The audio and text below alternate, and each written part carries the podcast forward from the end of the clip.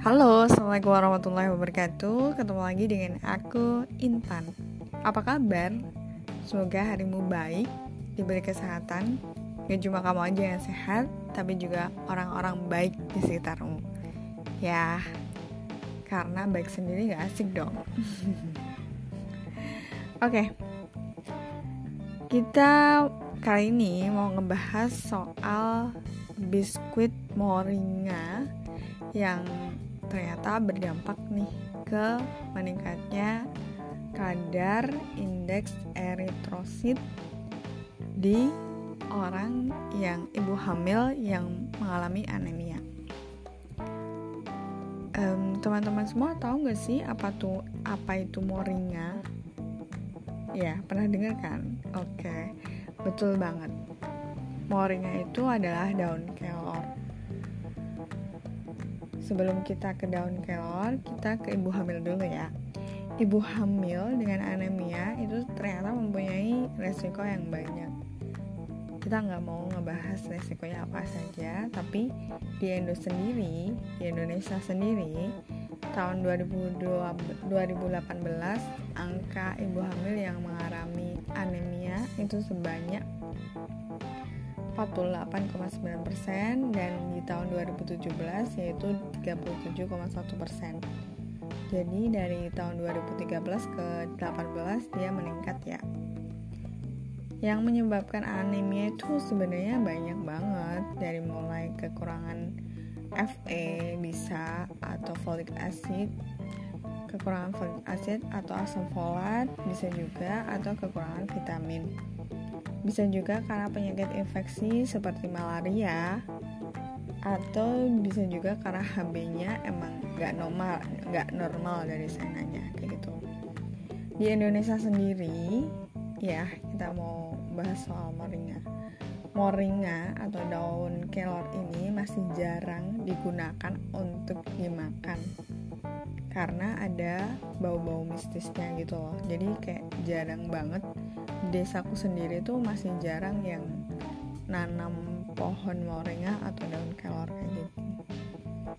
Di jurnal penelitian ini membuat dia tuh membuat biskuit dari daun moringa yang kandungannya gandum 150 gram, daun moringanya 100 gram atau sekitar 40%, margarin, terus milk powder, sugar powder juga, terus garam terus dikasih telur. Semua bahan itu dicampur dan dijadikan cookies. Beratnya cookiesnya satu chip itu 17 gram. Terus mengandung moringa 2,8 gram per chip. Energi totalnya 78,3 kilokalori. Terus 1,689 protein. Lemaknya 4,639 terus karbohidratnya 8,179 sedangkan zat besinya 0,99 mg tempatnya ini penelitiannya di Antang Mamajang. Dan Batua Public Health Center Makassar. Dan di klinik Patologi Laboratory of RS Hasanuddin. Dilakukan pada bulan Maret 2020 sampai Juni 2020. Setelah mendapat Medical Research Ethics. Penelitian ini berbentuk studi, studi kuasi eksperimen riset, terus dilakukan secara non-random, jadi emang benar dipilih dibagi menjadi dua kelompok. Jadi orangnya itu yang ikut penelitian ini sekitar 50 bukan sekitar sih emang 50 dibagi dua terus 25 25 kan berarti. Nah yang dikasih moringnya itu dikasih biskuit sehari dua kali terus yang satunya dikasih FE 2 kali 250 mg per hari Kriterianya itu ibu hamil dengan HB yang kurang dari 11 di trimester pertama dan ketiga. Jadi ibu hamil terus kehamilannya yang tunggal, tidak DM atau diabetes, tidak mengalami infeksi atau penyakit genetik, tidak mengonsumsi multivitamin dan mineral lainnya. Ini cara mengambil sampel, uh, mengambil datanya dengan cara food recall, food recall selama 24 jam. Terus setelah itu dievaluasi darahnya dengan diambil 3 cc, terus diketahui deh sebenarnya kadar eritromicitnya berapa.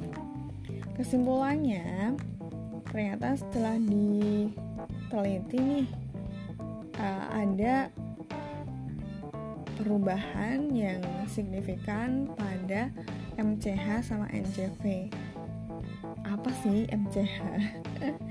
Jadi MCH itu jumlah rata-rata HB di dalam sel, hemoglobin di dalam sel.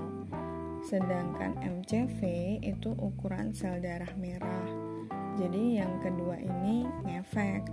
Tapi kalau MCHC, MCHC itu seberapa padatnya molekul HB dalam sel merah, sel darah merah atau konsentrasi rata-rata HB dalam sel darah merah.